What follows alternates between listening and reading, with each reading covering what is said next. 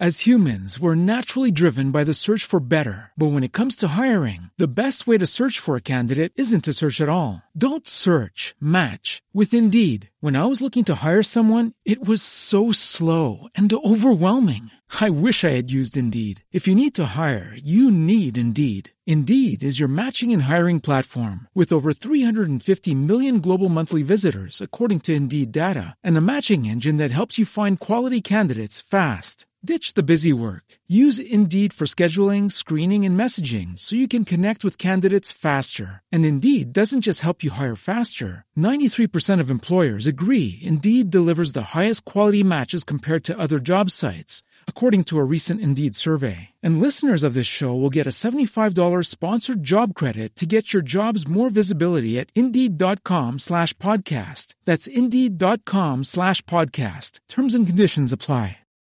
As humans, we're naturally driven by the search for better. But when it comes to hiring, the best way to search for a candidate isn't to search at all. Don't search, match with Indeed. When I was looking to hire someone, it was so slow and overwhelming. I wish I had used Indeed. If you need to hire, you need Indeed. Indeed is your matching and hiring platform with over 350 million global monthly visitors, according to Indeed data, and a matching engine that helps you find quality candidates fast. Ditch the busy work. Use Indeed for scheduling, screening, and messaging so you can connect with candidates faster. And Indeed doesn't just help you hire faster. 93% of employers agree Indeed delivers the highest quality matches compared to other job sites, according to a recent Indeed survey. And listeners of this show will get a $75 sponsored job credit to get your jobs more visibility at Indeed.com slash podcast. That's Indeed.com slash podcast. Terms and conditions apply.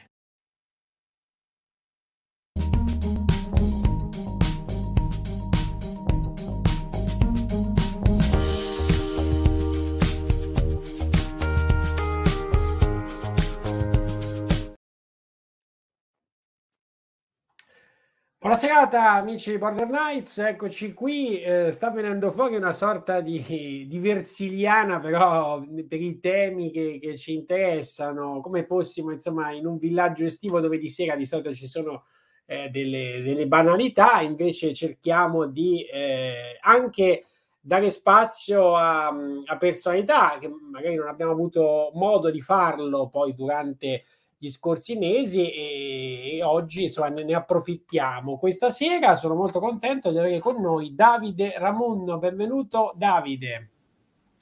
Ciao, ciao a tutti. Eh, per, per, me è un, è un, onore essere ospitato qui, quanto i momenti di dialogo sono assai rari e sono tra l'altro un follower della, della trasmissione e quindi è abbastanza emozionante essere dalla, dall'altra parte dello schermo in, in eh, modalità attiva. Ecco.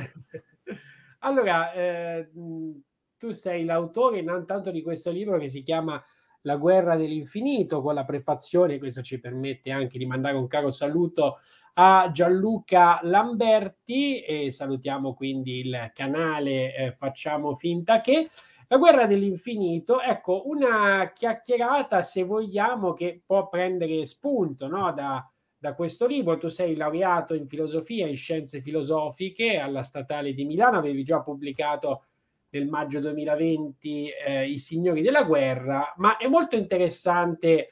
Eh, tu mi hai scritto una cosa che magari adesso potrai anche ripetere insomma, nel, nel modo che lo riterrai opportuno, perché ci sono ospiti che indagano la storia. Abbiamo avuto ieri sera, ne parlavamo proprio prima di cominciare, eh, Davide Rossi, che chiaramente è stato molto interessante, ha scandagliato un po' di fatti eh, de- della nostra storia recente. Tu indaghi la storia da un altro punto di vista, però mi ha colpito poi dove ci porta questa storia, cioè alla fine abbiamo titolato anche infatti La storia ci salverà, perché a un certo punto questo suo ripetersi tende all'equilibrio? Ecco, ti faccio questa prima domanda.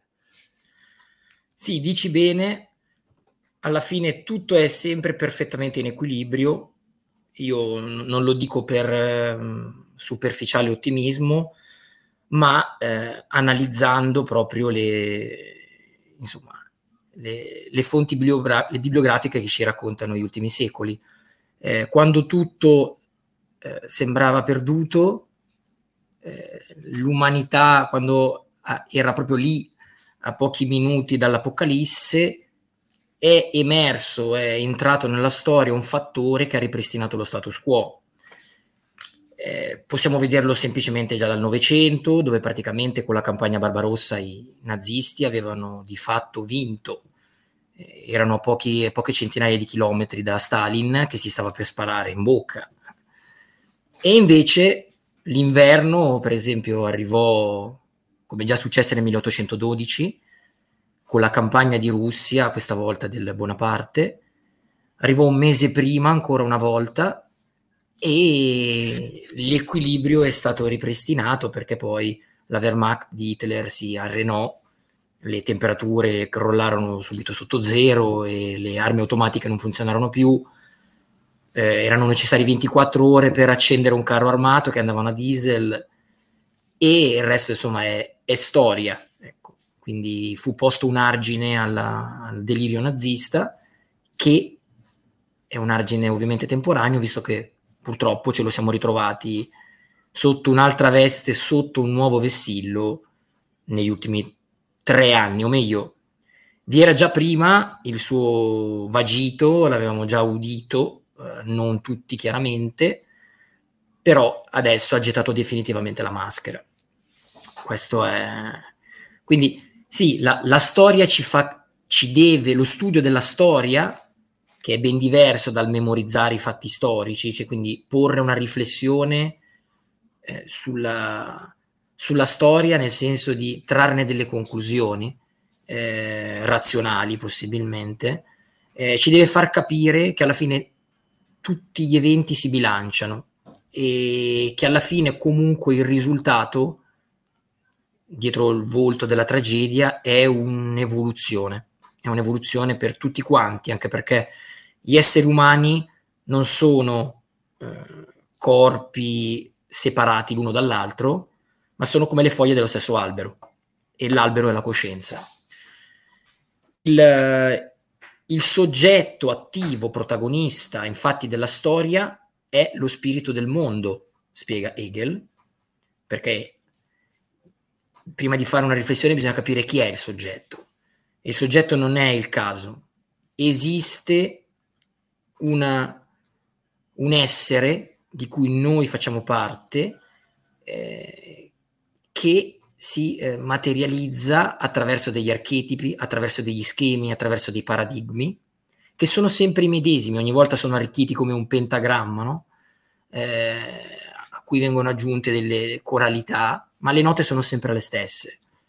Sono sempre quelle le note che riecheggiano nella, nell'universo, sono sempre le stesse geometrie, le stesse simmetrie che vengono riproposte, ma ovviamente sempre più eh, sviluppate. Io, mi piace molto l'immagine della, della neve, dei cristalli di neve, che sono uno sviluppo della stessa geometria esagonale, e, o pensiamo alla, alla spirale logaritmica che è la matrice non solo del microcosmo, pensiamo alla molecola della vita, il DNA, ma anche quella del macrocosmo, pensiamo alle galassie.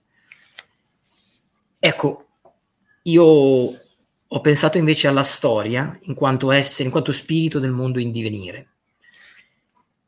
Ebbene, la, per tornare al libro, quindi senza perdermi poi nei miei deliri filosofici, perché di deliri si tratta, visto che viviamo nell'epoca del, nel tempo dell'irrazionalità e del principio di non contraddizione che viene violentato ogni giorno. Eh, io nel libro La guerra dell'infinito eh, ho giocato con, con, con, le parole anche insieme a, al mio amico Gianluca Lamberti, no? che ha scritto appunto la prefazione, richiamandomi contestualmente sia all'eterno ritorno, concetto che adesso affronteremo nello specifico, e alla storia infinita, perché già la storia infinita, eh, che ha come nell'emblema Laurin una, un'evoluzione del, di questo serpente che si morde la coda, eh, questo appunto il concetto dell'eternità e de- ciclica della, della, storia, che ritorna sempre sui suoi passi e che ogni volta questo spirito cambia la pelle come un serpente. E, bene, già nella storia infinita, per esempio, noi possiamo vedere come la fantasia, la creatività, cioè il regno di fantasia, in realtà non sia eh, distinta dal mondo reale, no? Eh, dal mondo in cui il giovane Bastian legge questo libro. E non c'è a dire vero una linea temporale specifica, separata.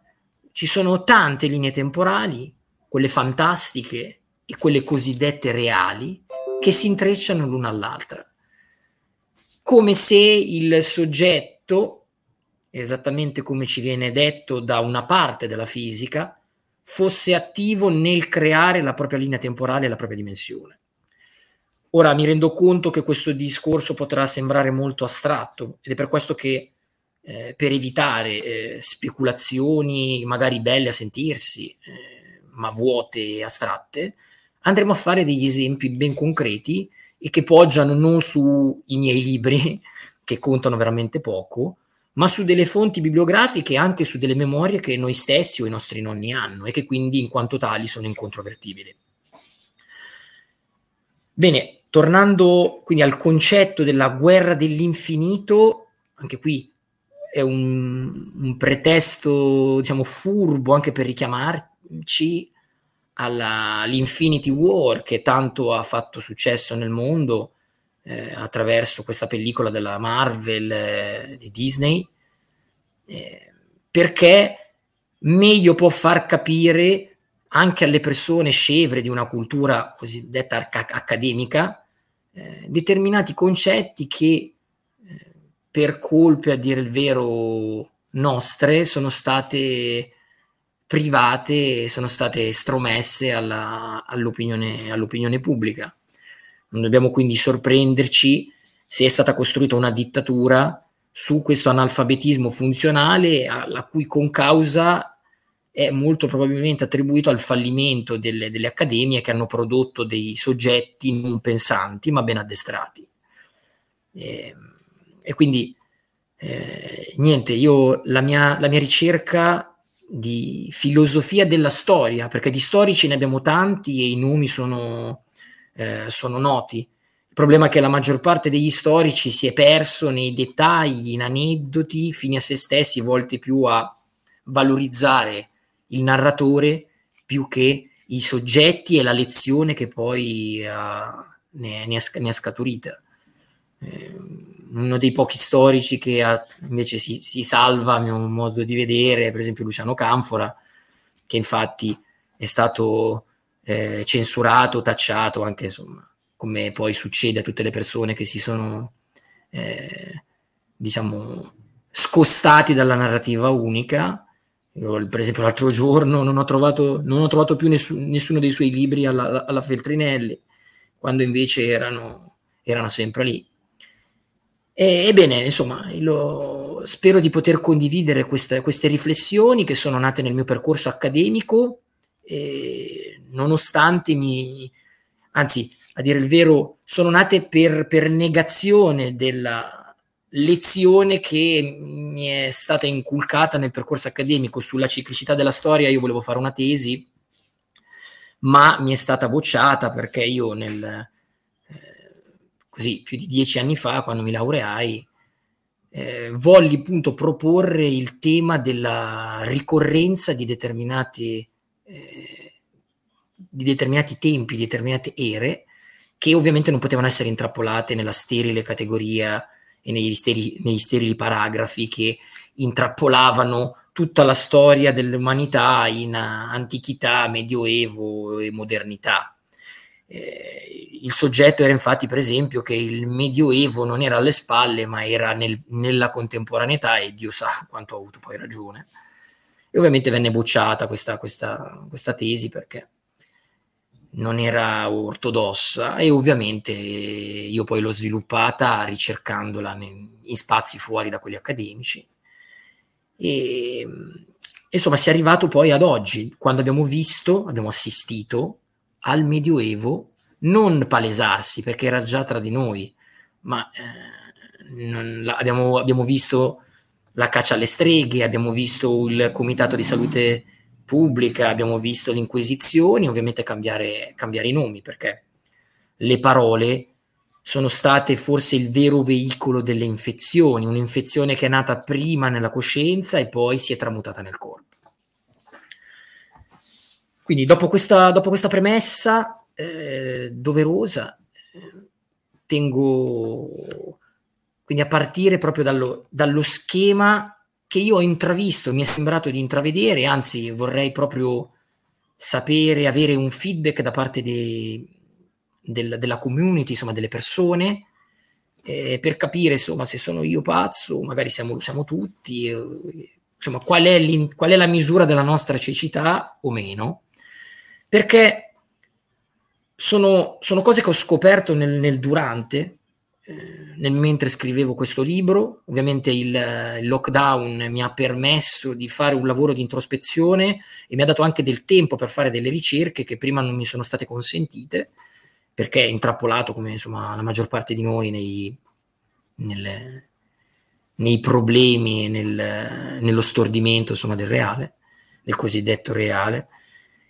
E io sono, sono partito dai greci in quanto filosofo presunto tale, ehm, perché nel 430 a.C., per esempio, eh, vi è stata una singolarità che si è riproposta altre quattro volte, eh, oggi compreso, e che non ha inerito soltanto l'avvento di una pandemia, ma anche tutto lo schema geopolitico eh, che abbiamo vissuto per esempio oggi. Nel 430 a.C., eh, quindi nel, nel, V secolo a.C., eh, ad Atene vi era Pericle, fu quasi tutti, insomma, prima che le, le, scuole diventassero delle carceri, hanno sentito dell'età dell'oro di, di Pericle. Perché? Perché con lui è sbocciata definitivamente la democrazia. Questo è quello che ci ha insegnato la liturgia scolastica. Ma se andiamo a vedere oltre questa liturgia, scopriamo che in realtà fu un'epoca di paradossi, perché fu quello il tempo della malattia universale, questa pandemia, e fu anche il tempo di Ippocrate, fu il tempo della tragedia e fu anche il tempo di eh, Eschilo di Sofocle, di Euripide. Fu il tempo della follia e fu anche il tempo di Socrate. Fu il tempo della guerra e della eh, dittatura e fu anche il tempo di Pericle. Sì, perché il, il potere era in mano a Pericle, che era cresciuto nella filosofia e nel diritto, i suoi compagni eh, erano gente del calibro di Anassagora, Protagora, Zenone. E eh, quindi la sua vocazione, la sua formazione erano, erano in, in, tutto e per tutto eh, filosofiche e improntate verso il prossimo. Il problema è che eh, Pericle, al di là della veste populista, perché egli fece tante eh, operazioni volte ad accontentare il popolo, eh, non sempre utili, ma di un particolare effetto e clamore, no? Insomma, un po' come i cashback che abbiamo visto oggi, per esempio, eh, veniva pagato il biglietto a, a, alla plebe per, per andare a teatro. Quindi vennero implementati una serie di sussidi eh, in favore del popolo e a tutela del popolo che diedero quindi ampio eh, consenso popolare a Pericle in, eh, in sede, eh, diciamo, quantomeno apparente, no? Però nel contempo fecero, eh, fecero di Pericle in tutti, in tutti i sensi il principe, più che un rappresentante popolare, un principe, quindi un dittatore. Già perché Pericle approfittò della sua del potere che gli venne conferito per spadroneggiare, per allontanare Cimone, che era il suo avversario, perché il cielo della storia in Atene era diviso appunto tra lui e Cimone, e per allontanarlo, proprio lui, il padre della, quantomeno spirituale, diciamo, della democrazia, As humans, we're naturally driven by the search for better. But when it comes to hiring, the best way to search for a candidate isn't to search at all. Don't search, match with Indeed. When I was looking to hire someone, it was so slow and overwhelming. I wish I had used Indeed. If you need to hire, you need Indeed. Indeed is your matching and hiring platform with over 350 million global monthly visitors, according to Indeed data, and a matching engine that helps you find quality candidates fast. Ditch the busy work. Use Indeed for scheduling, screening, and messaging so you can connect with candidates faster. And Indeed doesn't just help you hire faster. 93% of employers agree Indeed delivers the highest quality matches compared to other job sites, according to a recent Indeed survey. And listeners of this show will get a $75 sponsored job credit to get your jobs more visibility at Indeed.com slash podcast. That's Indeed.com slash podcast. Terms and conditions apply. Attraverso ostracizzò, ostracizzò appunto il suo avversario facendolo esiliare.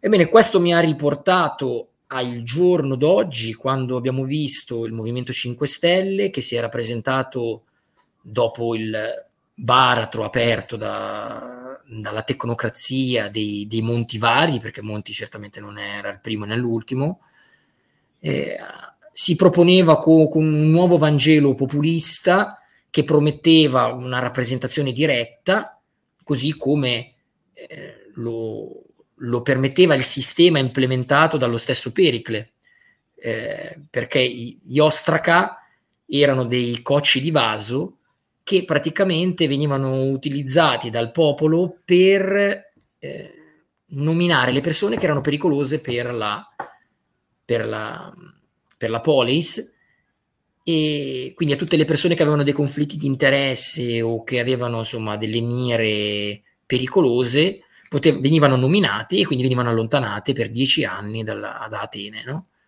Insomma, c'era questa sorta di nomination che avrebbe dovuto preservare quindi l'integrità morale e politica della, della polis, del governo di Atene, e che invece furono un mezzo utilizzato per ostracizzare appunto per eh, distruggere, per inibire la concorrenza.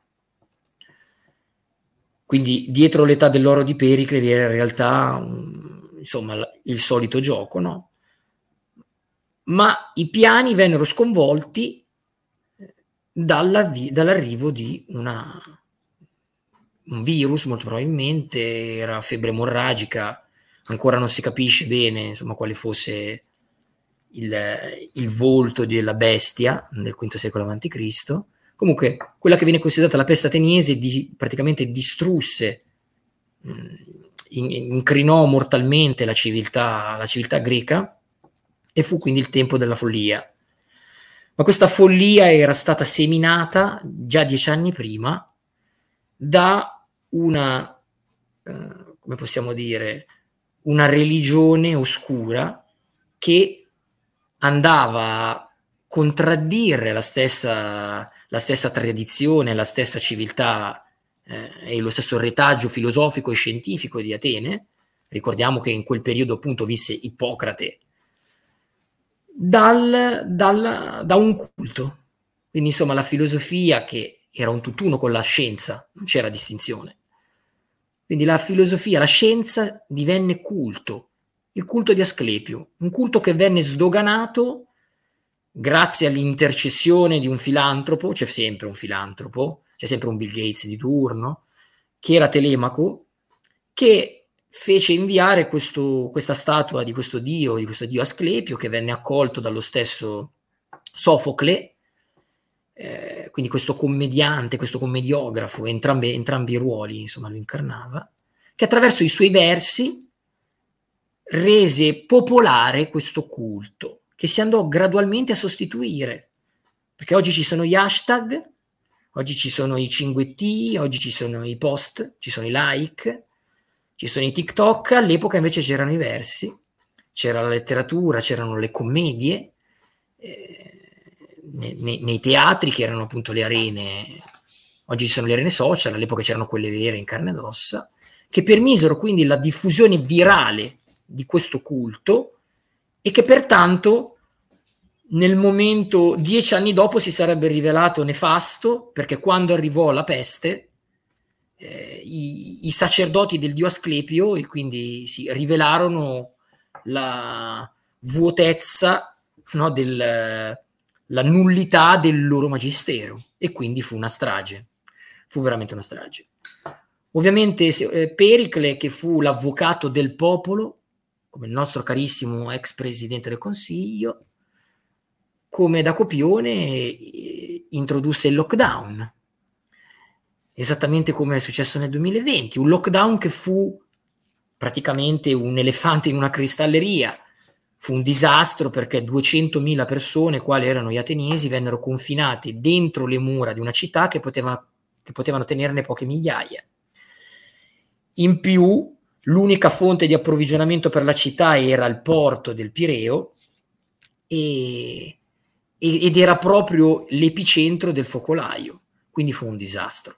Fu un disastro e i sacerdoti di Asclepio quindi moltiplicarono esponenzialmente i danni della bestia e lo stesso Pericle ne, ne, ne sarebbe perito proprio per, la, per il morbo, non prima però di essere stato sconfitto anche a livello mediatico da quello che avrebbe poi preso il suo posto, Cleone, una persona che era la nemesi di Pericle, perché quantomeno Pericle era una sorta di dittatore, ma quantomeno illuminato, colto. Cleone invece era esattamente l'antitesi, era brutale, era grezzo, era violento.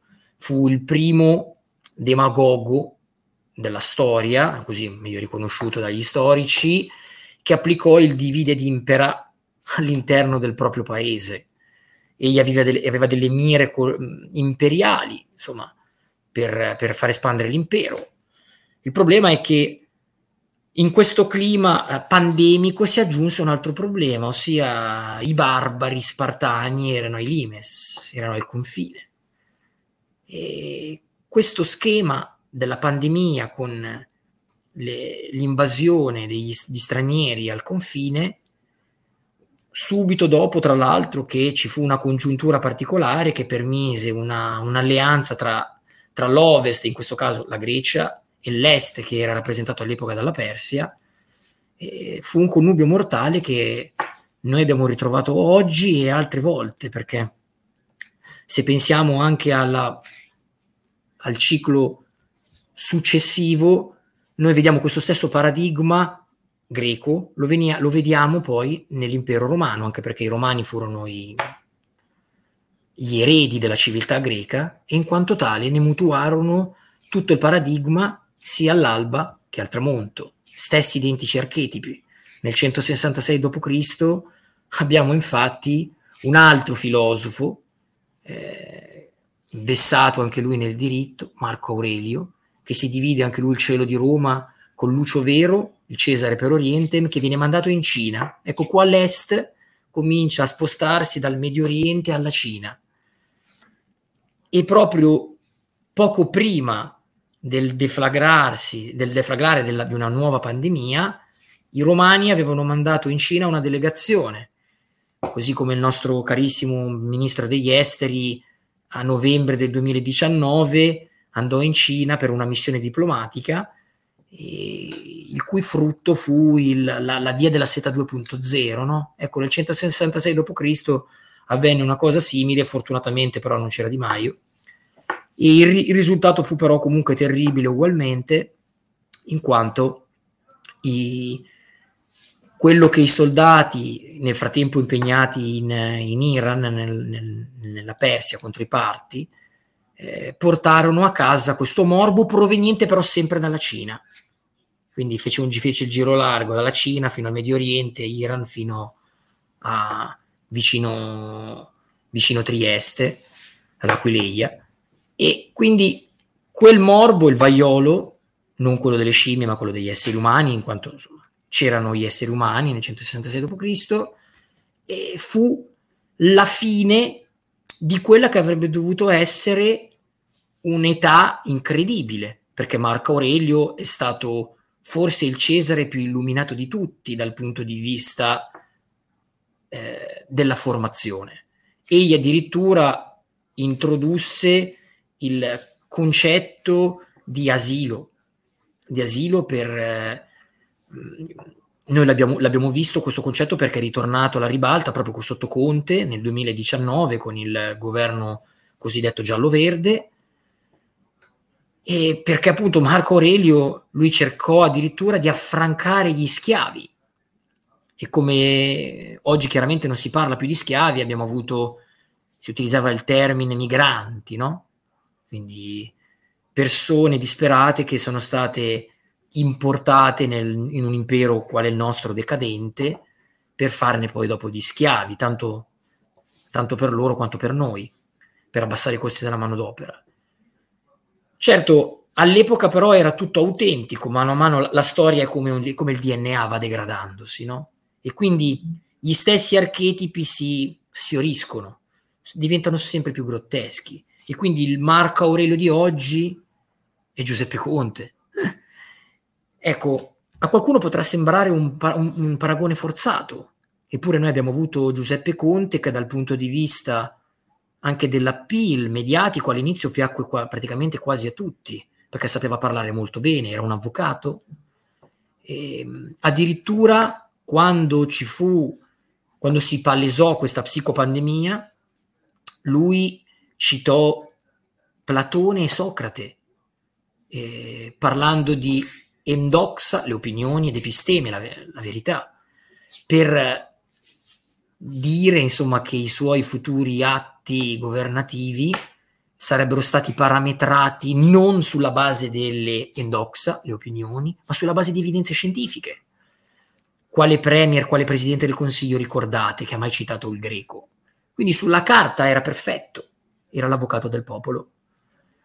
Ma anche il grande Marco Aurelio, che pur è stato grandissimo, uno dei migliori, eh, credette a quello che eh, Luciano di Samosata chiamò il falso profeta, Alessandro di Abonutico, ossia colui che nel 166 d.C. approfittò della pandemia per vendere un nuovo culto. Ecco l'evoluzione del culto di Asclepio di cui parlavamo prima, della Grecia, questa volta era sempre un serpente come Asclepio, no? che è il simbolo della medicina, eh, della pseudomedicina, scusate, o, o odierna. E ecco, c'è un'evoluzione in glicone, in questo, in questo serpente che diventa brand di, un, di questo culto. Oggi abbiamo avuto le fondazioni per la scienza, no? Era la stessa identica cosa, dietro un nome diverso eh, che vendette ai, ai, romani un vaccino, una, una soluzione per salvarsi dal, dal vaiolo, no? dalla morte. E questa soluzione, questo scudo, per utilizzare le parole del nostro, del nostro carissimo ministro della salute, questo scudo era una poesia intitolata e, e eh, intestata ad Apollo, ossia Apollo scaccia il, scaccia il morbo, che i, i romani, anche loro eredi della civiltà greca e che non erano certamente inferiori in quanto a sapere ai greci, eppure trascrissero questa poesia, questo slogan, questo hashtag, oggi lo chiameremo così, eh, sul, sulle travi della propria porta per scacciare il male. Ebbene, noi abbiamo fatto lo stesso, noi, figli del Rinascimento solo perché siamo andati a qualche mostra di Leonardo, quindi abbiamo, abbiamo scritto sulle nostre, sulle nostre, finestre, sui nostri balconi, andrà tutto bene, che è l'equivalente di Apollo scaccia il, scaccia il morbo, no? Quindi il risultato è, è stato pressoché il medesimo, anche perché poi contestualmente, eh, anche perché il potere del, della bestia è stato moltiplicato esponenzialmente dagli imbanditori, dai sacerdoti di Asclepio, di Glicone o della divina scienza, perché oggi abbiamo assistito alla stessa cosa che già era successa nel V secolo, nel 166 d.C., con la trasformazione della filosofia di un sapere scientifico, eh, in quanto tale falsificabile, come spiega Popper, ha un culto e il culto non, è, non può essere falsificabile, il culto prevede non un giudizio, ma un dogma. Quindi non può essere messo in discussione. Ecco, la seconda bestia era proprio, era proprio il, in questo caso Alessandro di Abonutico e la schiera di persone, di ingannatori che gli diedero eco e che paralizzarono il raziocinio dell'impero romano, facendolo sprofondare ancora più del, del morbo. Ebbene, come non pensare ai, ai, appunto al, a quello che abbiamo vissuto noi negli ultimi tre anni? Perché il, la minaccia che è venuta, insomma, il virus che è venuto, che è stato partorito artificialmente da, ad est, grazie poi alla complicità e all'arch- all'architettura ben congegnata, insomma, dagli americani in collaborazione con i francesi, ebbene, eh, è stata moltiplicata esponenzialmente dai nostri Alessandro di Abonutico, dai nostri sacerdoti, no? che sono entrati dentro il nostro subconsciente perché hanno venduto un brand, perché è questo che è stato il virus, un brand, quindi eh, questa è stata la chiave per riuscire laddove nel 2010 per esempio fallirono, no? Cioè trasformare un virus in un, in un marchio da vendere e che quindi aveva bisogno di direttori del marketing, non di medici. Ecco, contestualmente alla pandemia è subentrata la guerra è subentrata la guerra, nel caso dei, dei greci, degli ateniesi, i barbari erano gli spartani, nemesi appunto degli ateniesi, nel caso nel 166 d.C. erano i tedeschi, c'erano i Marco Manni. Anche oggi noi abbiamo avuto una persona, la Merkel, che già nel nome richiamava la tradizione dei Marco Manni. Merkel infatti deriva dall'antico germanico che vuol dire eh, dall'antico cognomen germanico che era Marco Bart, che vuol dire guardiano del confine. Ebbene, infatti Marco Manni era Marco Man, cioè gli uomini del confine, gli uomini che stavano ai limes, al confine, gli uomini della frontiera, no? Ecco, eh, e quindi noi abbiamo nel, nel contesto pandemico, ovviamente costruito ad arte, quindi parliamo comunque di eh, visto che, come dicevo prima, il DNA della storia, la spirale della storia si è degradato, no? Quindi anche la pandemia di oggi rispetto a quelle precedenti era sempre, eh, non era che una copia della copia della copia, fino appunto a diventare una finzione, eh, che ha portato però delle conseguenze reali, anzi, ben più che reali. E, ebbene, noi in quel momento lì abbiamo avuto una, le, l'Unione Europea, la cosiddetta Unione Europea, che in realtà era sempre la Magna Germania, perché la vera sede dell'Unione Europea non è Bruxelles, ma è Berlino. Eh, L'Unione Europea infatti è costruita sul marco che è tedesco, quindi non c'è, c'è ben poco da, da, da, da aggiungere. E quindi abbiamo avuto loro che addirittura ci hanno strappato anche quelle, quelle, mascherine, quei feticci di stoffa che venivano dalla Cina, quindi a, dimostra- a, dimostrazione che non c'è nessuna unione, coesione o armonia tra popoli, no? E c'è stato fatto crollare il mercato in un giorno la von der Leyen con delle comunicazioni che, avrebbe, che non avrebbe fatto neanche un, insomma, un fanatico di calcio al bar, ha fatto crollare più del 20% il, il mercato. As humans, we're naturally driven by the search for better. But when it comes to hiring, the best way to search for a candidate isn't to search at all. Don't search, match with Indeed. When I was looking to hire someone, it was so slow and overwhelming. I wish I had used Indeed. If you need to hire, you need Indeed. Indeed is your matching and hiring platform with over 350 million global monthly visitors, according to Indeed data, and a matching engine that helps you find quality candidates fast. Ditch the busy work. Use Indeed for scheduling, screening, and messaging so you can connect with candidates faster. And Indeed doesn't just help you hire faster. 93% of employers agree Indeed delivers the highest quality matches compared to other job sites, according to a recent Indeed survey. And listeners of this show will get a $75 sponsored job credit to get your jobs more visibility at Indeed.com slash podcast. That's Indeed.com slash podcast. Terms and conditions apply.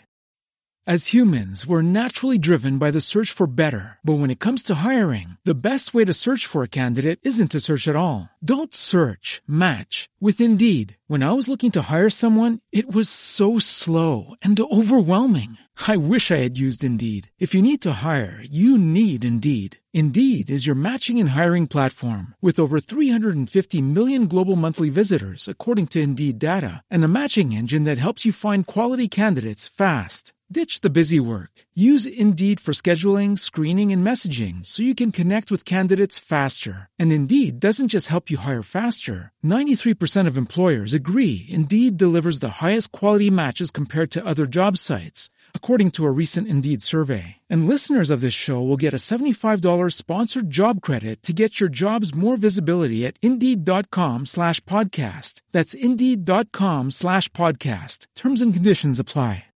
Eh, in cui, insomma, in quel contesto noi abbiamo avuto un'aggressione ai limes dell'impero, ma ovviamente un'aggressione che non ha più bisogno di soldati e di carro armati, ma che addirittura in un contesto dove nel, nel, nel mondo del capitale è sufficiente muovere dei capitali per far crollare, per far crollare l'economia e tutto l'indotto annesso di un paese. Ecco, questa, questa è, la, è, la, situazione che quindi abbiamo visto anche nel 166 d.C. Anche lì poi ci furono i, i cosiddetti sieri benedetti, per parafrasare Fusaro, eh, in quanto ci furono questi intrugli, la teriaca che poi sarebbe rivenuta fuori nel Medioevo, che era base di carni di vipera. Ecco, se noi pensiamo alla più grande compagnia eh, che ha prodotto questi, questi sieri benedetti, il cui nome è Pfizer, già nel nome, per esempio, c'è un richiamo a Viper, no? C'è un sibilo già nella, nella, consona- do- nella doppia consonante. Il, il, tra l'altro l'autorizzazione, l'autorizzazione è stata data dall'OMS. L'OMS non ha mica sempre quel serpente, no?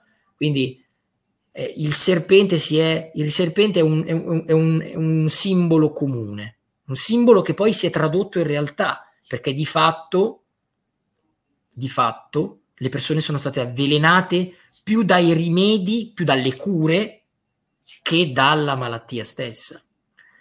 E questo scenario si è ripetuto anche nel 541, quindi quattro secoli dopo. Attenzione, eh, nel 166 d.C. anche lì abbiamo avuto un alternarsi, come in Grecia avevamo avuto l'avvocato del popolo scalzato da Cleone, che era invece il, l'energumeno, una persona che fece del, della propria immagine un culto, no? Eh, questo, noi abbiamo avuto la stessa identica cosa con, nel 166 d.C. con Commodo, che colui che andava vestito da gladiatore. Insomma, il principe anche lì delle arene, no? Ovviamente era una finzione perché non combatteva per davvero con queste, con queste, con queste bestie, no? O con i gladiatori, erano degli spettacoli artefatti dove ovviamente l'imperatore doveva vincere. Comodo è, per intenderci, l'avversario di Russell Crowe, il gladiatore, no? Ecco, era ben amato dal popolo, era il principe quindi delle, delle arene, era il Salvini di oggi. Come comodo andava vestito da gladiatore, noi abbiamo avuto Salvini che si vestiva da poliziotto, da forza dell'ordine, insomma, cercava di nel, ha fatto un culto, ha, ha, interpretato, ha creato un culto della propria immagine in modo eh, diciamo grottesco, perché come dicevo appunto ogni copia è sempre più grottesca, già comodo lo era, no? e con però sempre lo stesso identico risultato, perché Comodo scalzò Marco Aurelio, che in quella circostanza era il padre, e fu, eh, diciamo, fu lui chiamato ad arginare le minacce dei tedeschi, della Magna Germania, dei Marcomanni, no? ma suoi, le sue vittorie si rivelarono effimere. Egli, grazie attra- attraverso proprio la, il culto populista che era riuscito a edificare, godeva di grande successo, di grande fama, di grande prestigio presso la plebe, ma era odiato in viso all'aristocrazia e al Senato, che di fatti avrebbe cospirato contro di lui e l'avrebbe poi dopo portato, l'avrebbe fatto cadere addirittura si sarebbe prospettato, si prospettò per comodo la, oltre all'uccisione, ma anche la damnazio memorie. E comodo doveva essere agganciato a dei, a dei cavi no, metallici, doveva essere appeso, comodo. Vi, vi dice niente? Quindi un, un, un, uomo che era leader populista, no, appeso, Benito Mussolini. Ci avviciniamo infatti gradualmente a uno scenario che avremmo visto anche nel Novecento. Ma prima di arrivare a lì, perché poi la storia è lo sviluppo dello stesso paradigma, ma che si arricchisce, no? E quindi la sceneggiatura che vediamo oggi può essere compresa solo se vediamo le sceneggiature dei film precedenti, perché ognuno è un anello concatenato all'altro. E quindi nel 1348, per, nel, scusate, nel 541 abbiamo un altro avvocato del popolo che è Giustiniano, anche lui il padre del corpus iuris civilis, quindi il padre del diritto romano. Eh, anche lui si divide il cielo politico con Giustino II e anche lui, eh, lui era un macedone che aveva, in questo caso, la sede dell'impero romano era a Costantinopoli, perché l'impero romano, come un serpente, è morto e risorto più volte sotto nuovi popoli. Noi oggi ci troviamo nello stesso identico momento, cioè siamo alla morte del nostro paradigma, in attesa che venga resuscitato da una nuova linfa, no? probabilmente quello di un nuovo popolo, forse proprio quello dei russi. E, ecco, nel 541 anche lì doveva essere una, un periodo di splendore e invece ancora una volta dall'est, dalla Cina, arrivò un'altra bestia. Questa volta era l'Irsinia pestis, quindi non un virus ma un batterio, portato dalle rotte mercantili. Stesso identico copione, perché nel mentre Costantinopoli, nel mentre Costantinopoli è afflitta da questa pandemia, arrivano i tedeschi sempre dalla Germania, che conquistano addirittura l'Italia. Arrivano a Roma, il leader è Totila. E qui abbiamo eh, a Costantinopoli il, il, il sovrano, quindi eh, anche lui si fregia del titolo avvocato del popolo, il latino era defensor civitatis, il difensore della cittadinanza, della popolazione. Lui addirittura introduce il concetto di, fu il primo a introdurre il concetto di uguaglianza e di equità per tutti davanti alla legge. Questo però sulla carta, perché di fatto fece chiudere, dieci anni prima dell'avvento della pandemia, fece chiudere la scuola di Atene, perché la filosofia era pericolosa, no? All'epoca i filosofi e i medici erano la stessa identica cosa, erano il sapere della filosofia della natura era medicina, no? Quindi era, la, era è lo stesso copione di oggi quando, sono, quando, è stato proibito ai dottori di esercitare la loro professione. Venne chiusa una scuola, la scuola di Atene dopo più di quasi mille anni, ma eh, sotto il finto pretesto del ripristinare la, eh, la verità, sotto, insomma, la scuola di Atene era stata considerata, uh, era stata considerata colpevole di eresia in quanto uh, portatrice di verità, come possiamo dirle, or, or, eh, non ortodosse e quindi eh, contrassegnate di paganesimo. Ebbene, proprio colui che chiuse la scuola, della, la, la scuola di Atene era colluso con la chiesa siriaca che aveva nel proprio emblema lo stesso serpente di Asclepio che era stato accorpato alla croce cristiana e, e che addirittura insomma eh, prometteva di curare le persone eh, attraverso l'incubazio. Oggi abbiamo avuto la, la quarantena, mentre invece nel 541 c'era l'incubazio, che praticamente cos- con- consisteva nel stare eh, chiusi in quel caso dentro delle chiese o comunque insomma in ambienti eh, ecclesiastici di quel tipo di chiesa, insomma, eh, davanti a un'immagine di un santo. Beh, noi non siamo mica stati chiusi in casa ad ammirare e a pregare le immagini di quelle che sono state vendute come delle eminenze eh, messianiche, salvifiche, no? È la stessa identica cosa, solo con una tecnologia differente e con una veste diversa, no? Ecco qual era il rimedio per la peste. Le immagini di santini in questa incubazio, in questo isolamento.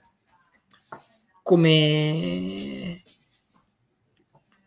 questo tradimento è stato consumato proprio da Giustiniano, colui che era stato quello, colui che aveva una formazione, colui che non era ignorante, anzi, fosse stato ignorante sarebbe stato quasi giustificabile. Ebbene, eh, si è ripetuto quindi ancora una volta la stessa identica tragedia, quindi un, un, una minaccia pandemica che arriva da est, una, una minaccia nel contempo militare che arriva dalla Germania, da questi barbari che erano al confine, e i sacerdoti di, di una finta religione il cui, il cui, frutto amaro si palesa nel momento in cui arriva la pandemia, perché tutto ciò era stato seminato prima dell'avvento e quindi quando arriva il virus è come se fosse, in questo caso scusate non il virus, il, il batterio dell'Irsinia pestis, è come se fosse stata una punizione no? per, per, la chiusura della scuola di Atene.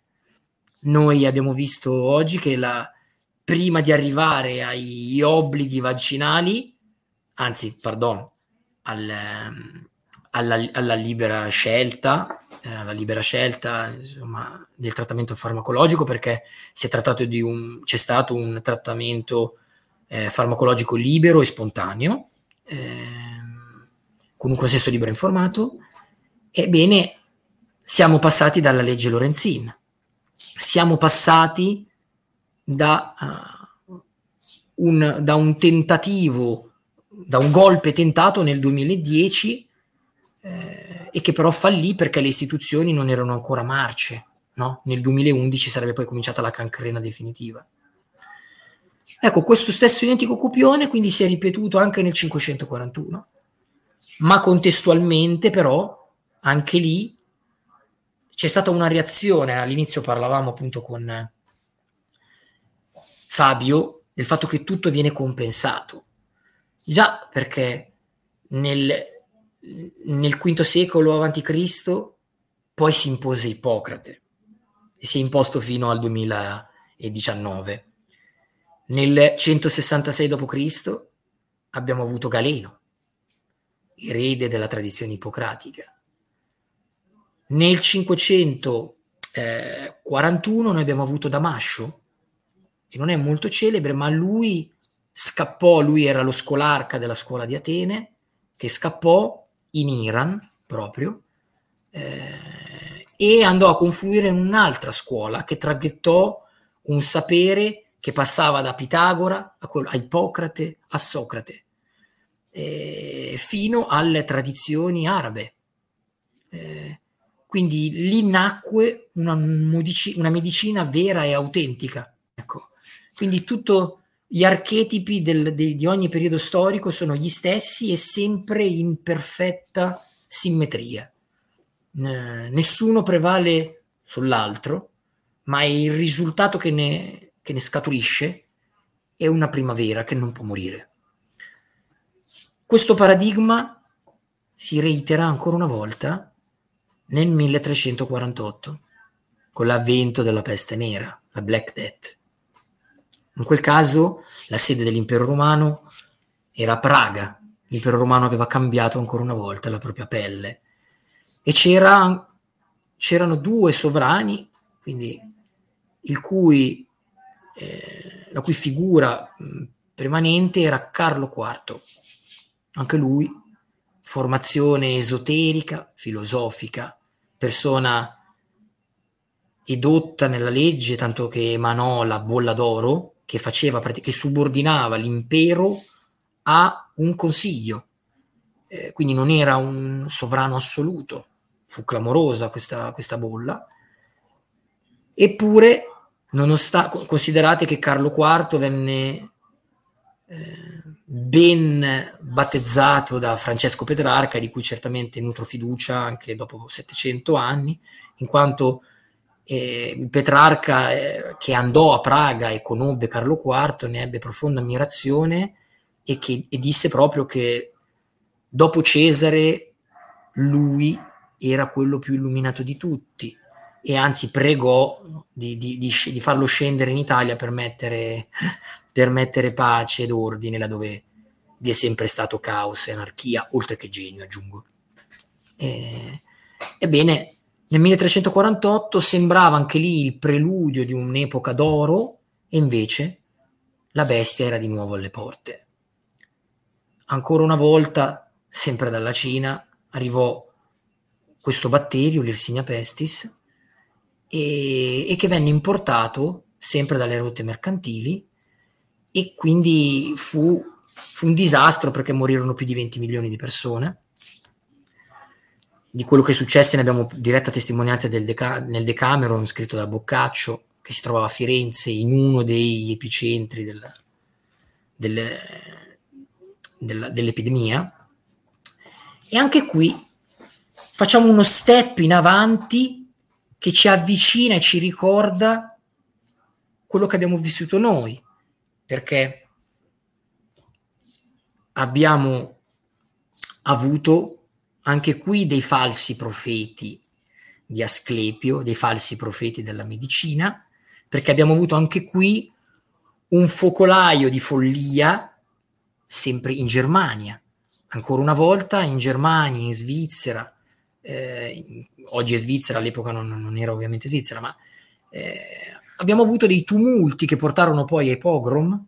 Questa volta eh, fu ancora più folle questa, la minaccia proveniente dalla, dalla, dalla, dalla Germania perché, perché era direttamente collegata proprio all'epidemia. Gli ebrei vennero accusati di essere i capri espiatori, eh, ad Atene per esempio erano stati accusati gli spartani, e quindi c'è sempre il capro espiatorio no? nel, nel, in, questa, in, questa, fiaba eh, agrodolce. Ecco e a Strasburgo venne addirittura fatta una dichiarazione che era credibile quanto quella fatta dall'OMS nel marzo del 2020, che diceva in pratica che la pandemia insomma era eh, il risultato della collera divina. E, insomma, Gesù era incazzato con tutti, eh, per dirla popolare, in modo popolare, e quindi dovevano morire un po' di persone, no? Ecco, sulla base però di questa balla, sulla base di questa balla, sono state bruciate centinaia di migliaia di persone. Quindi sono stati isolati delle persone innocenti, in quel caso appunto specialmente gli ebrei, accusati di aver avvelenato i pozzi semplicemente perché loro patirono meno il, il contagio, anche perché vivevano già isolati, no? Venivano, vivevano già isolati e seguivano poi delle procedure di, eh, di, che venivano a loro volta mutuati da dettami, dai loro dettami religiosi e che quindi eh, insomma erano un po' più puliti degli altri, eh, per dirlo in un modo più elegante, eh, così come nel 541 i musulmani che non vivevano a Costantinopoli e nelle città, ma nelle loro, nelle loro piccole comunità nomadi.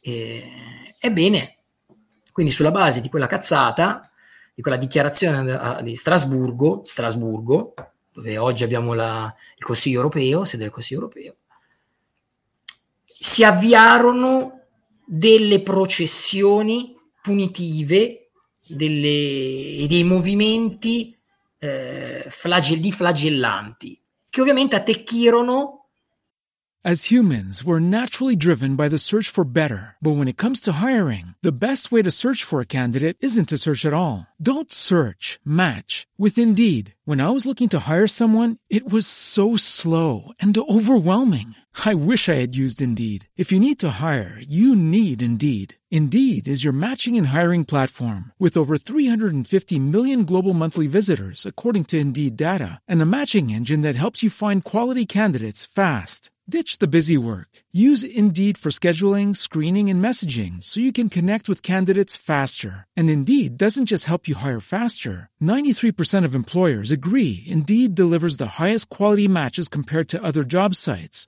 according to a recent Indeed survey. And listeners of this show will get a $75 sponsored job credit to get your jobs more visibility at Indeed.com slash podcast. That's Indeed.com slash podcast. Terms and conditions apply.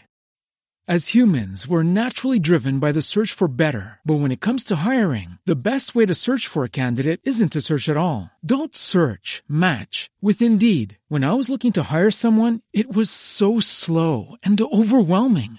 I wish I had used Indeed. If you need to hire, you need Indeed. Indeed is your matching and hiring platform with over 350 million global monthly visitors, according to Indeed data, and a matching engine that helps you find quality candidates fast. Ditch the busy work. Use Indeed for scheduling, screening, and messaging so you can connect with candidates faster. And Indeed doesn't just help you hire faster. 93% of employers agree Indeed delivers the highest quality matches compared to other job sites, according to a recent Indeed survey. And listeners of this show will get a $75 sponsored job credit to get your jobs more visibility at Indeed.com slash podcast. That's Indeed.com slash podcast. Terms and conditions apply. In Italia, in un paese in particolare, Bergamo. Già perché i predicatori domenicani della Svizzera, della Germania fecero scuola e ci fu questo, questo predicatore domenicano, eh, questo predicatore di nome Venturino, che fondò un ordine, l'ordine dei disciplini, Ricord- tenete a mente la, mem- la parola disciplini, e contrariamente al significato, alla semantica di questa parola, disciplina, quindi ragione e ordine, portarono follia in tutta Italia perché si innescarono queste processioni di flagellanti, eh, de- dando così carne al batterio, alla peste, che quindi si propagò in tutta Italia. Quindi quella che doveva essere la cura, il rimedio alla collera divina, fu in realtà il mezzo di contagio e tutto partì da dove? Da Bergamo. Ebbene, noi nel 2020 abbiamo assistito al primo vero spot pubblicitario, eh, ma in chiave terroristica, della pandemia, è avvenuto con Bergamo. È stata lì la finestra, una finestra tra i vari, tra i secoli, no? In cui ancora una volta si è affacciata la bestia, la bestia che si è affacciata questa volta attraverso la televisione. Anche nel 1348 si fece il richiamo alla disciplina. Quindi questi che propagavano follia si chiamavano per paradosso e per ironia della sorte disciplini. Forse le persone che hanno fatto terrorismo sociale non hanno richiamato a noi alla disciplina? Al dovere civico? Ecco, il risultato è stato lo stesso. E quindi il, il rimedio, la panacea di tutti i mali che ci è stata venduta stiamo già scoprendo che ha fatto più danni e farà più danni del, del male stesso, che comunque era stato confezionato come una confettura di morte ad Oriente, no? E che per eh, divina provvidenza si è però livellata da, un, da, un'infezione all'altra, come ci ha spiegato quel vecchio rincoglionito Nobel per la medicina che era Montagnier. Eh, perché anche qui quando entriamo nel concetto di quello che disse Montagnier, da un, da, un, da un, contagio all'altro, quella sequenza genomica che era stata inserita sartoralmente a Wuhan si andò assottigliando sempre di più perché la natura non tollera le intromissioni e le manomissioni artificiali. La natura, cos'è questa natura? La natura quindi pensa, la natura quindi ha una coscienza, eh, ebbene, anche nella biologia possiamo vedere come alla fine, anche dietro il volto della follia e della tragedia, vi sia una coscienza, una matrice razionale che tutto ripristina. Non esistono le ingiustizie nella storia. A ogni azione segue sempre una reazione uguale e contraria. Il terzo principio della dinamica vale per la storia. La fisica ha per oggetto in particolar modo i corpi, quindi lo spazio, ma anche il tempo, e così la storia. La storia ha per oggetto i corpi nel tempo. Quindi perché le leggi non dovrebbero valere ugualmente? Ad ogni modo, eh, anche qui subentra al Carlo IV, all'avvocato del popolo, una figura molto simile a quella di Comodo, a quella, a quella di Cleone. Qui abbiamo Venceslao, lui era patito delle, delle non c'erano i gladiatori, insomma nel 1348, ma c'erano le arene con i cavalieri e lui ovviamente era patito della, della caccia e delle, eh, di quelle esposizioni, non so come dirle, cavalleresche in cui aveva modo di esplicare le sue virtù militari, ecco, no? amato dal popolo, eh, in quanto il, il, il popolo ama sempre una persona grezza più che una persona colta, tende no, a, appunto a, a, sublimare queste, la persona media più che quella superiore alla norma. Ebbene, ovviamente in egual modo era odiato dall'aristocrazia. Ecco, questa, questo, questo Venceslao istituì il titolo di Dux Lombardie, il duce della Lombardia. Vedete come sta prendendo forma no? La storia, la storia anche quella più recente, quella del Novecento e quella di oggi, il duce della Lombardia. E questo duce della Lombardia fece una brutta fine. Anche lui venne poi a, eh, arrestato, confinato e poi scappò, come successe poi nel Novecento, e venne inglobato nella parabola oscura di questo Venceslao, nato a Norimberga. Dice niente Norimberga? Questo, questo, scusate, Sigismondo, questo sovrano Sigismondo, sempre della stessa uh, dinastia di Lussemburgo, considerate che oggi in Europa più della metà dei, eh, dei membri del Consiglio sono del Lussemburgo, perché lì infatti hanno tutti i conti correnti no? che chiaramente seguono una logica eh, fiscale diversa da quella italiana e da altri paesi. E, e quindi sono a tutti gli effetti la dinastia tuttora regnante come avvenne già nel 1348.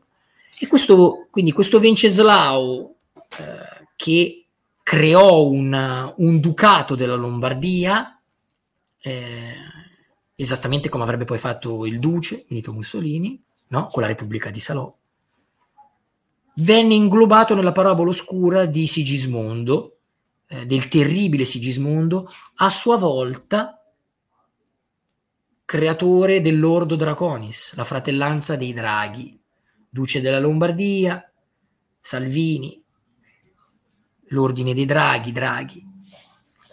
Ecco, quindi, eh, e quindi anche lui finirà male, perché fanno tutti la stessa fine. Quindi anche quelli di oggi dovrebbero forse guardare e aprire i libri di storia, quelli che vorrebbero far bruciare, ma i libri non si possono bruciare perché le parole trascendono, no? Le, le, la, anche la cellulosa, e, o meglio, i, i, i, significati e la verità che incorpora. E quindi noi addirittura oggi nei nomi e nei cognomi anche dei nostri regnanti troviamo una traccia di quello che eh, dei, dei retaggi precedenti, no? Può essere questa una casualità? Forse, ma centinaia e migliaia di casualità sono un disegno. Ecco, quindi eh, io appunto volevo condividere proprio tutte quelle che a mio avviso sono degli indizi, non sono verità. Questo non, non, non nessuno può dirlo, no? Però sono, sembrano a tutti gli effetti degli indizi che fanno capire come l'universo non danza sui piedi del caso e che appunto anche nella follia che noi stiamo vivendo oggi vi è, sono sicuro che se indagherete ognuno di voi nella propria intimità, capirete che era giusto che accadesse e anzi mi sorprende che non fosse accaduto prima. E, però il frutto sarà qualcosa di positivo per le persone che hanno voluto vedere e hanno saputo, uh, non hanno voluto mettere la testa sottoterra. Ecco. Questo ci dà sicuramente dire, una speranza, ecco, diciamo che la, la consapevolezza sarà un po' il salvagente, ecco, di, per chi ha, ha, ha saputo riconoscere questa, questa, fase. E queste tue analisi, Davide, sono veramente bellissime, a nome anche dei, dei commenti che, che, che, vedo mentre stavi parlando, da, sicuramente anche da riascoltare questa tua storia della storia che, che ci hai fatto. Io ricordo, eh, per chi fosse interessato, questo che L'ultimo dei tuoi libri, La guerra dell'infinito, eh, con la prefazione di Gianluca Lamberti, il libro di Davide Ramunno. Davide, se vorrai, poi ne torneremo sicuramente a parlare prossimamente perché immagino che creerà eh, questa puntata molto interesse. Sì, sì, certamente, eh, anche perché a mio modo di vedere noi in questo momento ci troviamo nell'equivalente della prima guerra mondiale del Novecento, quindi senza andare troppo lontano come io ho fatto, no? Perché l'ultima volta che si è visto questo paradigma è stato nel Novecento, anche lì una pandemia, la spagnola, la guerra con i tedeschi, anche lì un avvocato del popolo, laureato in filosofia del diritto, Vittorio Emanuele Orlando, e anche quello fu l'anticamera del fascismo e del nazismo. E, ebbene, noi, a mio modo di vedere, secondo la mia analisi, ci troviamo nell'equivalente della prima guerra mondiale. E, ovviamente, come diceva Hegel, ogni momento storico include e supera quello precedente. Quindi questa prima guerra mondiale eh, ha qualche cosa della seconda. Infatti abbiamo ritrovato i nazisti sotto i fascisti sotto una nuova veste. Però è il paradigma della prima. Forse che la prima guerra mondiale non fu una guerra batteriologica dove usarono armi batteriologiche? non ci fu appunto una, un, un, virus che, condus- che costrinse a bardarsi tutti, ovviamente era inutile il Novecento come come lo è stato oggi, no? E anche lì c'è stata una guerra mondiale, solo che la differenza è che nessuno ne ha dato l'annuncio, già perché le guerre di oggi non sono più annunciate. Noi ci aspettavamo che sarebbero caduti i missili dal cielo e invece è cominciato con, tutto con un'informativa alla Camera del Presidente del Consiglio, no? E quello era l'annuncio di guerra, quindi un, un annuncio così pacato e filosofico. Quindi ecco perché la filosofia, intesa come eh, amore per il sapere, è questa la scienza, l'amore per il sapere, non è una disciplina singola, eh, è considerata pericolosa e quindi il, noi dobbiamo avere sviluppare gli anticorpi perché ormai quello che è stato è stato, ma già dietro le nubi di questa prima guerra mondiale si addensano quelle di una seconda. Oggi il tempo corre più velocemente perché la coscienza è più collegata rispetto a prima, no? eh, attraverso i mezzi di informazione che oggi chiaramente abbiamo, ma che possono mezzi di informazione che possono essere produttivi e positivi e nel contempo nefasti, perché se passa una, una medicina curiamo tutti, ma se passa una menzogna uccidiamo tutti tanto più è collegato il sistema, tanto più eh, no, le conseguenze saranno esponenziali nel bene come nel male. No? E quindi il rischio è veramente che noi molto presto entreremo in un nuovo conflitto che ovviamente non verrà annunciato, eh, grazie al conio di parole come non belligeranza, che furono certamente non eh, figlie dell'inventiva di Draghi, ma già nel Novecento vennero utilizzate, no? ma eh, in cui però questa volta vedremo molto probabilmente non un'Italia che viene spinta ad allearsi con la Germania dopo la prima guerra mondiale, ma una Russia spinta tra le braccia della Cina. Eh, due paesi completamente diversi, visto che la Cina non ha niente di europeo, non ha niente di diritti dell'uomo, già incarna un incubo totalitario, no? con il, l'avvio del credit social system.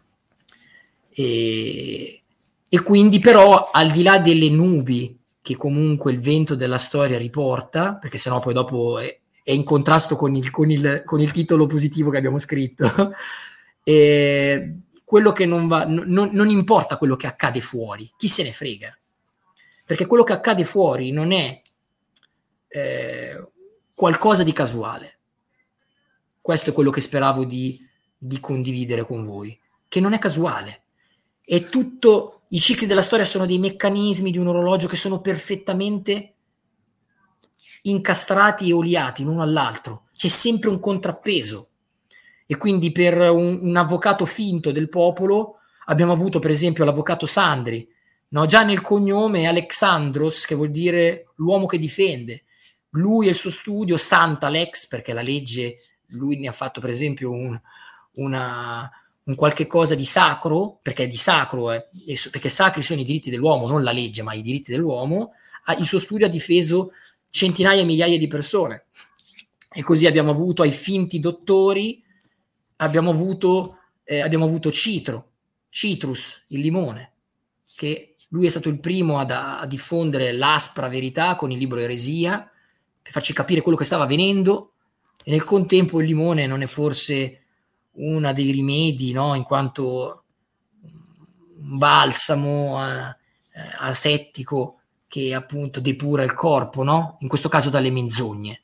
Abbiamo avuto Meluzzi, dottor Meluzzi, Melus, la mela. Lui ogni giorno, come la mela, ha scacciato il finto medico di torno, no? Con la sua poesia, la sua medicina, ha scacciato il, il male che veniva seminato e la divisione che veniva seminato nel cuore di ognuno di noi. Quindi ogni cosa è sempre in perfetta simmetria, anche nei nomi, i nomi nascondono come dei telegrammi dello spirito del mondo. No?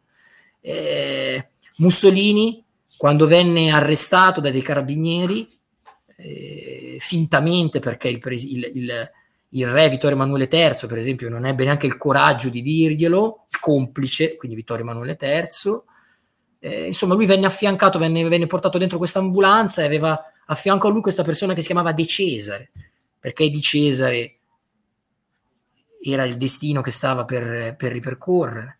Mussolini infatti si affacciò da, Venezia, da, da Piazza Venezia sul Palazzo Bonaparte o sulla chiesa di Santa Maria di Loreto, perché tra l'altare e la polvere c'era poca, poca distanza. No? Pensate anche al nome Benito, Benedictus, l'uomo mandato dalla provvidenza, ma, è, ma era Benito, era un diminutivo, no? E infatti quel diminutivo fece la differenza tra l'uomo mandato dalla provvidenza, tra il, una strada lastricata delle migliori intenzioni e l'inferno, tra la gloria e la damnazio memorie, no? tra Piazza Venezia e Piazzale Loreto.